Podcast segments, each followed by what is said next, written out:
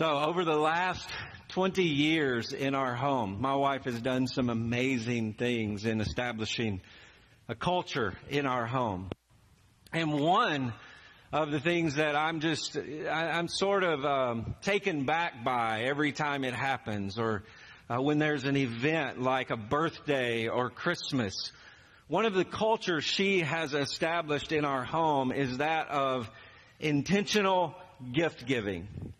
A lot of times when we see dates on the calendar or we see opportunities to give someone a gift, we kind of feel the pressure where we're just going to go through the motions and make sure they know that, that we're thinking of them. We say things like, I gotta get them a gift, I gotta get them a gift, I forgot to get them a gift, and, and, and we want them to know that we love them, that we appreciate them, that we care for them, we want to be kind, but so often we rush through those opportunities without ever really thinking about the person. It's just kind of a task that we go through. Well, my wife has sort of debunked that way of gift giving in our home. There's nothing perfunctory about the way that she gives gifts, and she's trained our kids to do that. To really think about who they're giving a gift to and, and how to make them feel unique and special. And this is on full display every Christmas morning.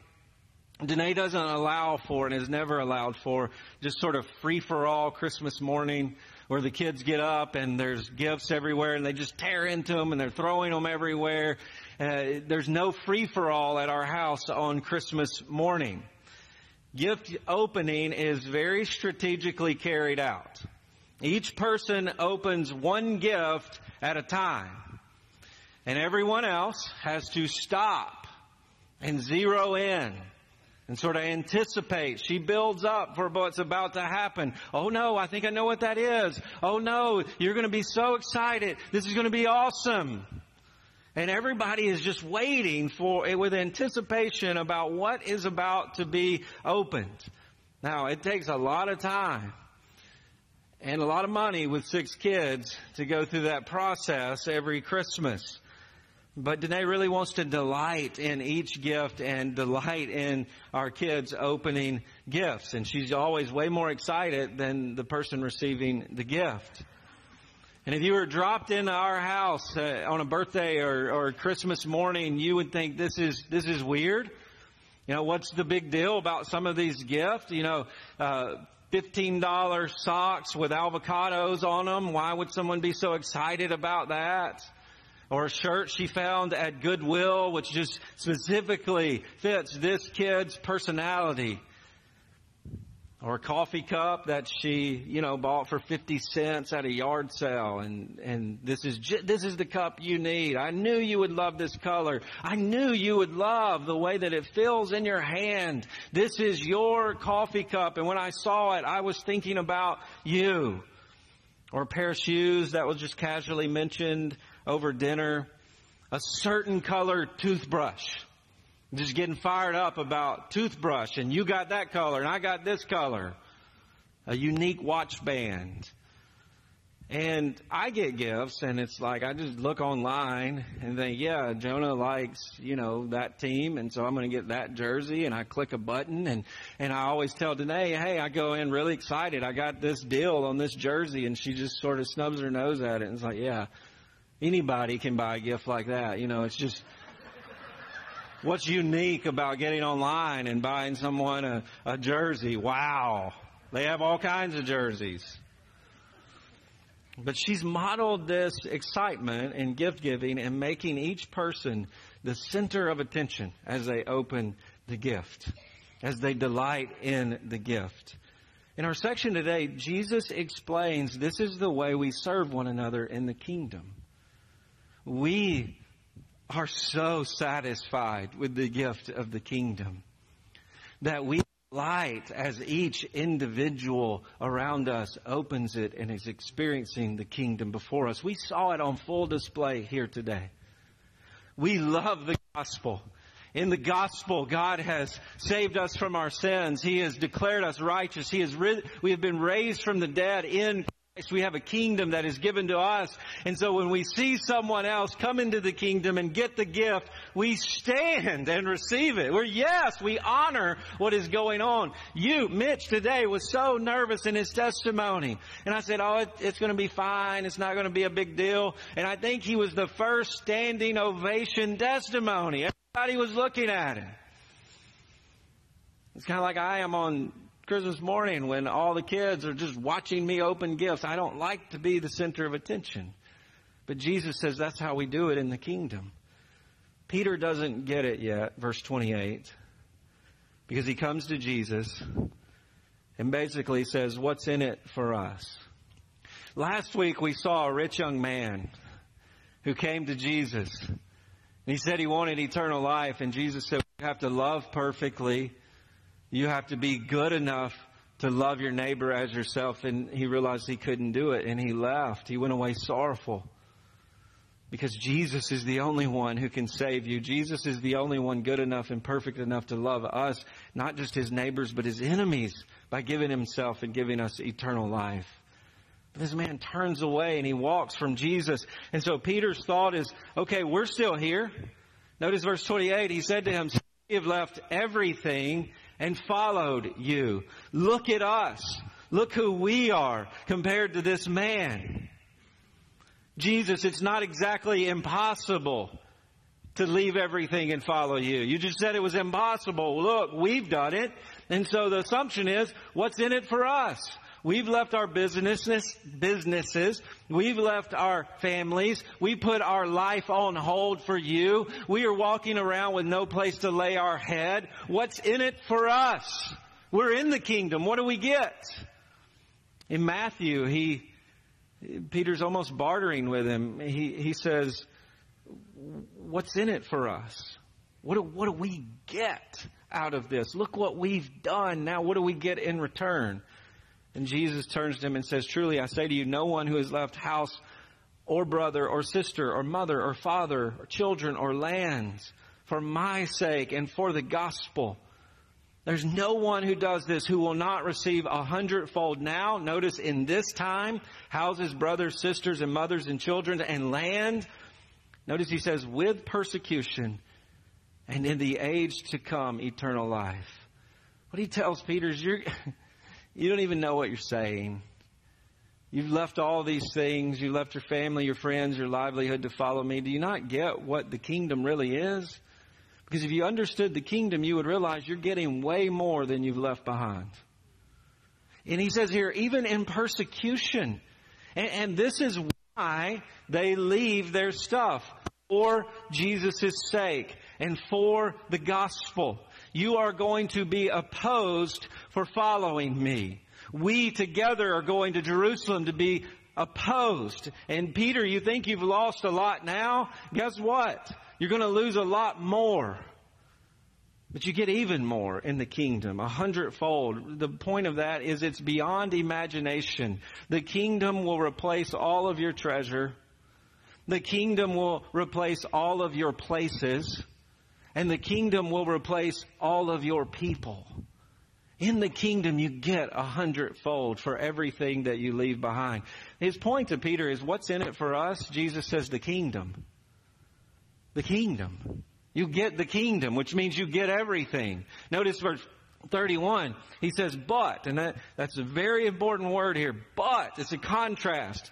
You get all of this, but I want to warn you, many who are first will be last, and the last will be first.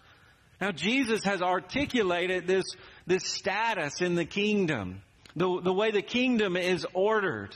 And he refers to the way the world is ordered so often. And here he says, in the world, it looks as though there are folks who are first. They're ahead of everybody else, like the rich young ruler. He has money. He has it all together. He's very religious. It would seem as though he's first in line to the kingdom. But that's not the way it's going to turn out, Peter. Because as he's told the disciples, you're like little kids with no status and you have nothing and I'm going to hold you up, but you will be the ones who are ushered to the front and you just saw the rich young ruler walking to the back. That's the way the kingdom works. It's not according to the status of the world. And so Jesus doesn't reward with status. He graces us with the kingdom. That's what you get when you come into the kingdom. That's what he's trying to communicate to Peter here. In Matthew, he tells a story at this point of a vineyard owner. And the vineyard owner is hiring all kinds of workers and they come in at different times and they're responsible for different things. And at the end of the day, they're all getting paid the same. And there's a protest. That's not fair. Some people have been here longer. Some people just showed up. Why are they getting the same thing? And Jesus says it's the master's. It is the master's right to pay whatever he would want. And at the end of the day, it's grace that you get to work in the master's vineyard. You get the vineyard. That's what you get. You get Christ when you get into the kingdom. It doesn't matter what, what, what place in line you are. And there's a subtle statement here.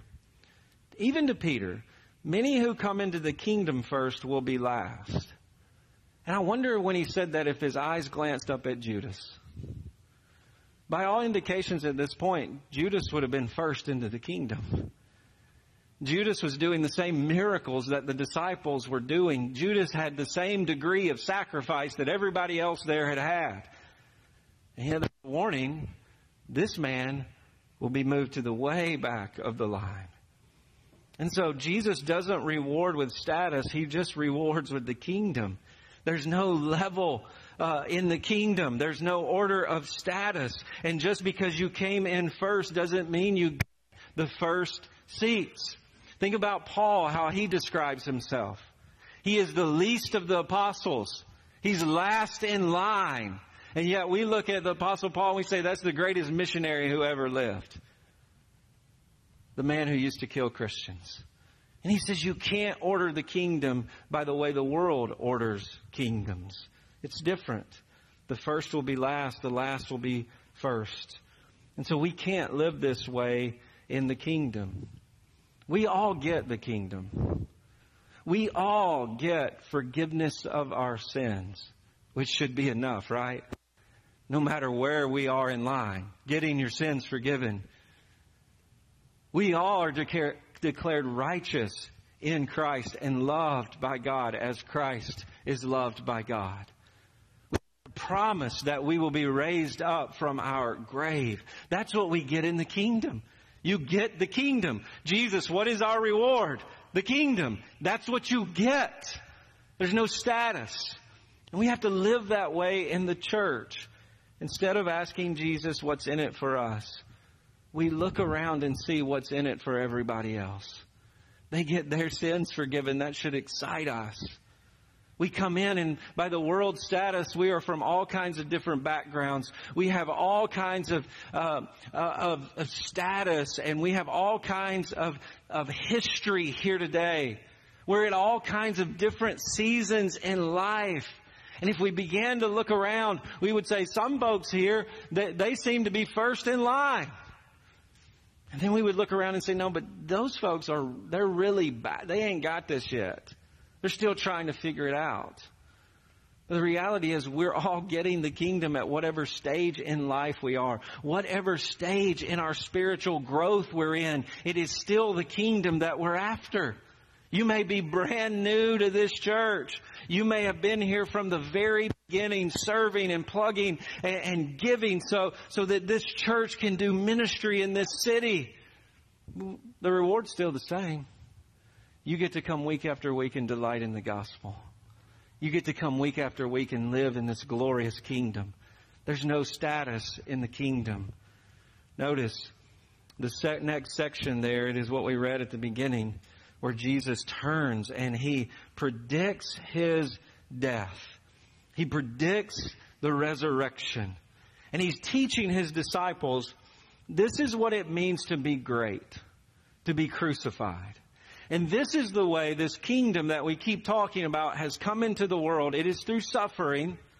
One of the things that we have to, we have to learn about the kingdom. The one who is first, who is Jesus, has suffered the most. And God's plan for the greatest being, the most valuable person who's ever existed, God's plan for him is that he would suffer the greatest.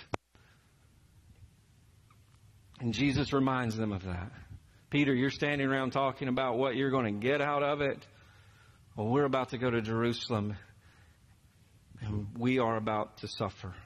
Notice verse 35 after he declares to them what is happening. Notice James and John, the sons of Zebedee. Now these two are called the, the sons of thunder. And one reason for that is they're in Samaria at one time and they begin to look around and they don't like the people of Samaria and they look at Jesus and say, should we just rain down lightning and fire upon this city? Very brash, very bold men. They were fishermen. But their statement here is to jar us. Jesus is talking about leaving everything. Jesus is talking about being crucified. Jesus is talking about losing. Jesus is talking about becoming weak. And they say, notice the text, teacher, we want you to do for us whatever we ask of you. You do I need to read that again? And you're like, what, did they really say that? Whoa. Death? Cross? Hey, while you're at it, Jesus, you keep talking about going to Jerusalem being crucified. While you're at it, would you do whatever we want? How, how bold and how brash is their comment? But it is a clear picture of their heart. They still don't get what is before them. A kingdom full of suffering. It's actually a kingdom that he just told them is going to give them everything a hundredfold. And they're still asking, will you please do whatever we ask? Now, what is even more pathetic about this scene in the other gospels is that their mama shows up. Salome, who's actually his aunt. And she comes to Jesus and says, when you come into the kingdom, I want my sons to have the chief seats. I want them to be up front. She is the first lawnmower parent. She is the first helicopter parent. I'm sure she was meeting the, the coach after every Little League game and asking, why is he not playing shortstop? Why is he not leading off? That's who this woman was at this point. At the end of the day, she follows Jesus all the way to the cross and is still there as he is dying, so she gets it at the end. But imagine your mom calling your boss asking for a promotion or better grades. Don't tell me if that's happened to you. But imagine that. But there is no shame in it. And so, verse 36, he said to them, What do you want me to do? Okay, what is it, guys? After all I've described doing for you, what is it that you want? And they said, Grant us to sit one at your right hand and one at your left hand in your glory. We want the seats. When we get to Jerusalem and we set up shop in Jerusalem and we usher in and, and your own, Jesus, you can have the throne, okay? You can have the throne. You be up front in front of everybody. Seated with a scepter and a crown. We're okay. That's okay. That's okay. You have that. You're Jesus. You deserve it. But when that happens, can we please be on the right and the left? We want to be up front too. We still want to be seen as great. We still want to have the head seats at the victory banquet. We want to be a part of decision making. We want to have the high and lofty chairs in the courthouse. Jesus, we still want our names on the door. You, you can be king, but give us some power. You can still have your glory, but let us, let us have a spotlight too. You can have the main spotlight. You can be center stage. We'll be the backup singers, but people still have to see us. You still have to put spotlight on us. Notice verse 38. Jesus said to them, Do you know what you're asking? Now imagine his heart sank at that point. After all he has described to them about the first being the last and last being first, and about dying, being crucified. Guys, do you know what you're asking? You still don't get it. You still, you still haven't processed this. You don't know. And a few weeks ago, we talked about that verse where it said the last shall be first and, and th- those who are first shall be last and the last shall be first. And what we said there is Jesus is t- declaring to his disciples, you can't be first because you can't be me. Remember in Philippians chapter 2, the one who is first, Jesus, he has all power, he has all authority. Philippians chapter 2, he did not consider equality with God a thing to be grasped. He was first. He humbled himself and became a man. He humbled himself and became a slave. He humbled himself and became a curse on the cross. He went from first to last. And what does Philippians 2 say? And now God has highly exalted him and made him first. What he's saying is you don't know what you're asking. You're asking to be me. And you can't. You still want to be first. I'm the only one who is first. And the one who is in first in this scenario is the one who suffers and dies, and you can't do that. Notice he continues, are you able to drink the cup that I drink or be baptized with the baptism with which I am baptized? Now here, a cup is a symbol of authority. And we think about kings who had their cup that had to be protected. It was a sign of their authority. It was a sign of their victory. And they were the first to drink when the victory came. He says, are you able, what he's saying, are you able to accomplish this victory? And then he says, are you able to be baptized with the baptism which I am baptized? And we've talked about this before, where baptism is a sign of judgment. When John the Baptist is preaching baptism, he is warning of a judgment that is coming. And he says, you better turn from your sin because there is judgment coming. And that's why we are baptized. Because, because we are turning from the judgment from our sins, the waters of chaos. We think about flood. We think about Jonah. We have been immersed into judgment. And so what Jesus is asking the disciples here, you want the victory, so are you able to drink the cup that I drink as king? Well, if you are, you're going to have to get ready to be immersed into judgment because you can't do that. And these two, this imagery is combined here. The cup of victory is established to the baptism of judgment. And Jesus said, do you really understand what you're asking? And then notice their response. This is to shock us. They say, We're able. They, understand. They still don't get it. After all this, they're not listening. And we talked a few weeks ago, they're missing the cross. They don't understand what the cross is about. They just want victory. And Jesus says to get the victory, you're going to have to be immersed into judgment. That's the way this works. The plan of redemption is dependent on wrath bearing, and only Jesus can do it. So then he clarifies. Notice the text continues. Jesus said to them, The cup I drink, you will drink, and the baptism with which I am baptized, you will be baptized. Now they will suffer. James will be the first to die. He's beheaded. John will suffer on the Isle of Patmos and write the book of Revelation. But that's not what he's talking about here. He's saying, You will drink the cup of my victory and you will be baptized into the judgment that I am going to be baptized in. That's all coming to you. But you yourself can't do it. And you will celebrate the victory. And you, you will, you will celebrate having been judged. But still, this is something Jesus must do. And here Jesus is explaining the, the gospel and what it means to find our identity in Him alone.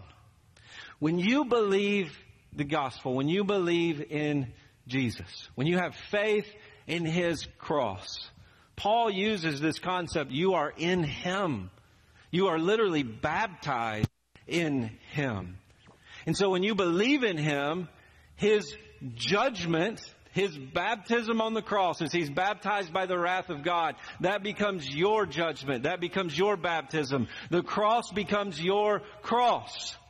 It is not just credited to you in an account. That is the way God sees you because you are literally immersed into Christ. You can't tell the two of you apart. You're intertwined. That's what the word baptism means. It means to be plunged under. And so when God sees you, He sees you as someone who's already been crucified. And if you're someone who's already been crucified, you're someone standing there with the cup of victory. It's all yours. And so Jesus says, you're going to get it, but you can't do it. You're going to get the cup of victory, but you can't do what it takes to accomplish the victory. And you are going to be baptized into judgment in me, by faith in me. It's all coming to you. And he explains here their identity, and he's doing so to fight back their visions of greatness. To fight, fight back the way they want to see themselves in the world. They want to see themselves as great. And Jesus says, you're going to be seen as great in me. You're going to be seen as someone who's been crucified and raised from the dead me. How does it get any better than that? That is your greatness. And as soon as we understand that, we will stop being so disappointed with worldly greatness. We will stop being let down by the greatness we're pursuing in the world. The gospel defines us as righteous, crucified, raised from the dead, waiting to rule with Jesus. When you believe in Jesus, that's who you are before God. That's your, isn't that great? Is that not greatness is what Jesus is saying to them? And so part of our witness in the world is yes, we do strive for excellence. As a Christian, you should do things great. And you should strive to be great at things. It's a part of your witness. You shouldn't be lazy. You should do things with what we say excellence. You should be on time at your job. You should work hard. You should do things so well in your company that you are honored and promoted for it. But what Jesus is getting at here is you can't be defined by it. You may strive for excellence, but you're not defined by it. And by the way, that is our part of our witness. People see us living that way, that we're not defined by the same greatness that they're defined by. They understand that the gospel is true. You're content in a greatness that, that you don't have, that you can't accomplish in and of yourself. You're, you're content with a greatness that is the greatness of someone else. And that means we're not disappointed. By the way, everyone is living on this roller coaster of success and failure all around you. You watch people when things are going well and they, they, they get the job, they get the spouse they want, they're accepted at the school they want. They're promoted in the ways that they want. I mean, they're at the top of the roller coaster. Things are great. And then, when it all falls apart, they go crashing down. And they're living at the bottom in failure. Part of our Christian witnesses is we're, we're content in being crucified and raised from the dead. And so we're on an even plane. We're, ne- we're not too high with our success, but we're also not too low in our failure. What's the worst that can happen to me? I've already been crucified. What's the best that can happen to me? I already have the cup of victory. And that's a part of our witness in the world is we're not freaking out. We're not freaking out when our kids misbehave. We're not freaking out when we miss the, the sales quota at work. We're not up and down. No, we're, we're trusting. We've been crucified and we've been raised from the dead. The cup of victory is in our hand. Even kill for Jesus. Notice, we're not disappointed by temporary greatness. Let me just say this. One of the things you're going to realize is that the success of the world, the greatness in the world, it will never be enough. It will never be enough takes us, uh, some of us, it takes a long time to get there and realize that ministry success will never be enough. Great grades, academic accolades, athletic accomplishments, they will never be enough. You may strive for those things and it's good in the right context to strive for those things, but it will not be enough greatness. You'll never be affirmed enough by your parents, your coaches, You'll never be applauded enough by your pa- pastor, your kids, your husband, your wife. You will never achieve enough greatness where you will be content. You will never impress enough people as being healthy and funny and witty and smart and cool. It'll never happen. You'll never get to the point you say, I got it. I got enough of that greatness. You'll never grab enough power. The adrenaline fix that you have from calling the shots and being the person that everybody looks to. You'll, you'll never have enough of that power because you're not supposed to. You're not supposed to be satisfied with that kind of greatness. You are designed to be satisfied with the greatness of Jesus and all other greatness will pale. It will fall short until you look to Him crucified and raised as your greatness. Notice Jesus continues here. He looks at him. He says, You're going to get all of this. This is going to be your identity. But to, but to set at my right hand and my left hand, it's not mine to grant. It is for those who have been prepared. And we think, hold on, Jesus, you're king. What are you talking about? Jesus is, is giving them a sign of humility here. Jesus is saying the Father prepares all of these things. And if I can trust the Father to be crucified and humiliated and raised from the dead, you can trust the Father to make sure you are properly seated in the New Jerusalem. What are you worried about? Notice verse 41. And when the ten heard it, they began to be indignant at James and John. Now you would think they would just say, guys, come on, you still don't get it? crucifixion. We're going to lose in Jerusalem. Not going to be any chief seats right now. No, they start fighting with them. They become very angry. And what's going on? Guys, we wanted chief seats. Oh, you think you're in the inner circle, you and Peter, y'all always around Jesus. You think you're so important. You go up on the Mount of Transfiguration. You, you got, you, you guys think you're special. And now we see it. It's on full display. You think you're so special? And they begin to fight like, like middle school girls on a dance team. I want to be up front. Like travel ball, parents. I, I want my kid up front. And they begin to go back and forth. There's infighting. Notice verse 42. And Jesus called, at this point, and we all have ourselves in the place of disciples, Jesus is so kind and compassionate. Because at this point, if you're honest, you would be at your wits' end. Over and over, even in the same conversation, guys, you don't get it, you don't get it, you don't get it. And he says, you know that those who are considered rulers of the Gentile, the world's rulers, they lord it over them. What he is saying is in the world, you look at people with power and greatness, and, and how did they get there? Well, they got there by asserting their power, by asserting their greatness. And what do they do with their power? The text says they rule over it or lord, they master it over people and their great ones exercise authority over them. This is the way of the world. Men are considered great, and what do they do with that greatness? They use it for their own benefit. They leverage their power for themselves so that they are considered great ones, so that they are seen. Think about the Caesars and the Herods and the emperors during this time. The most famous rulers at this time in history were tyrants who exercised out of fear.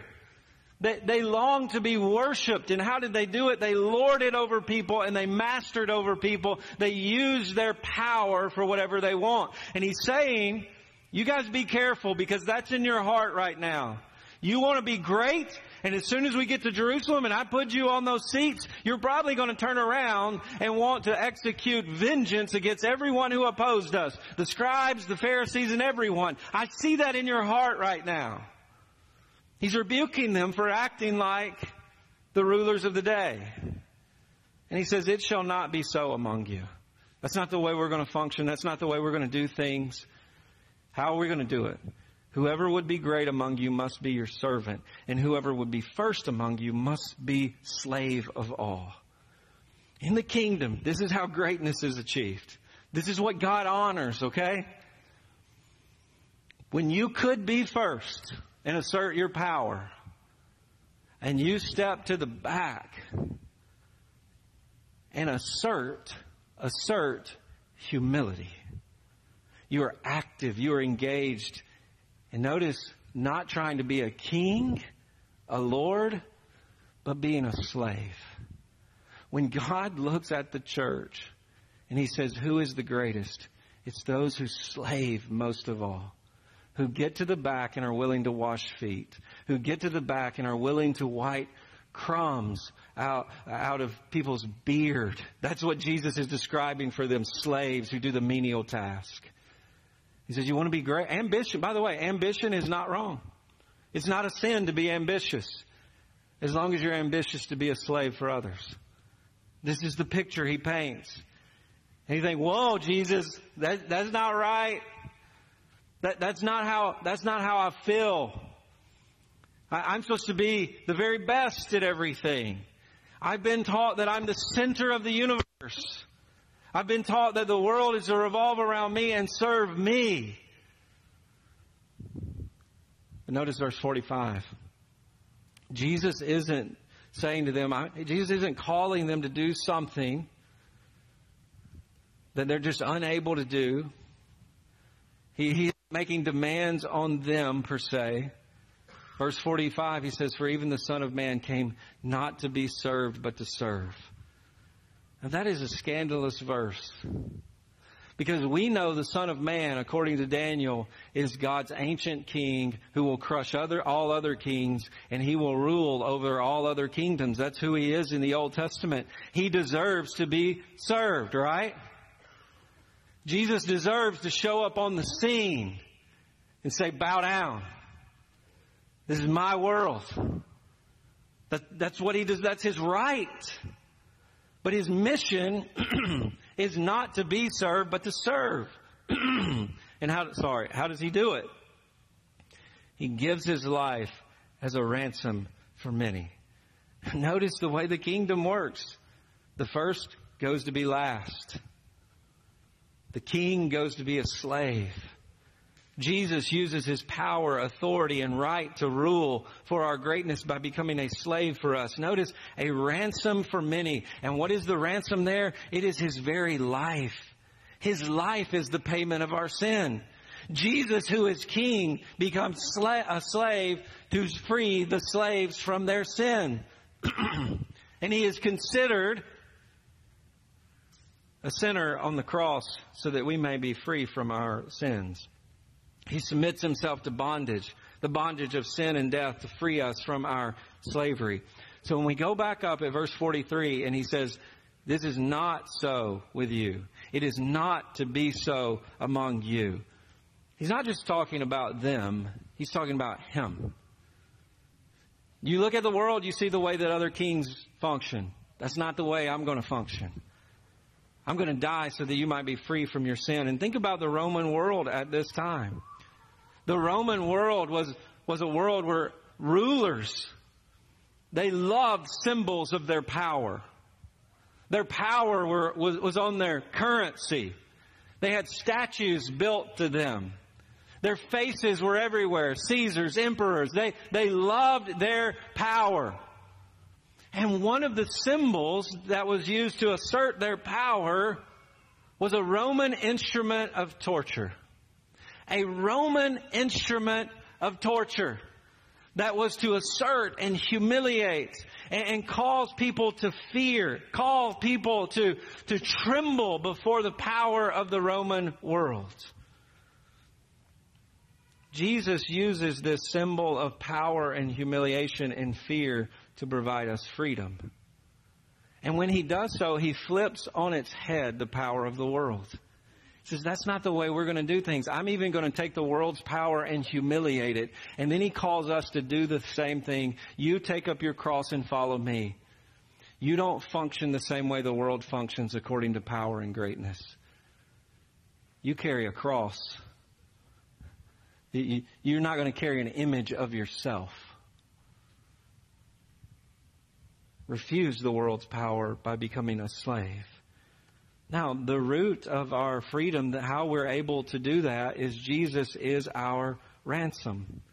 Because in our hearts right now we go, I'm okay with doing some good things and serving some people that I really like.